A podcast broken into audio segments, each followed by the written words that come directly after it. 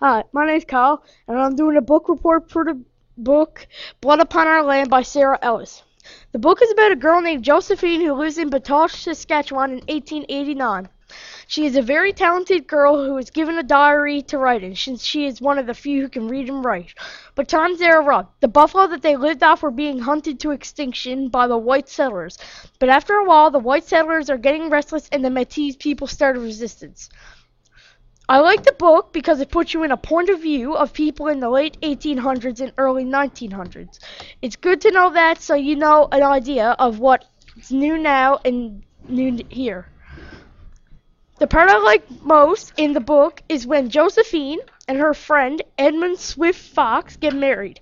It breaks the terror in the book and replaces it all with happiness for a few minutes.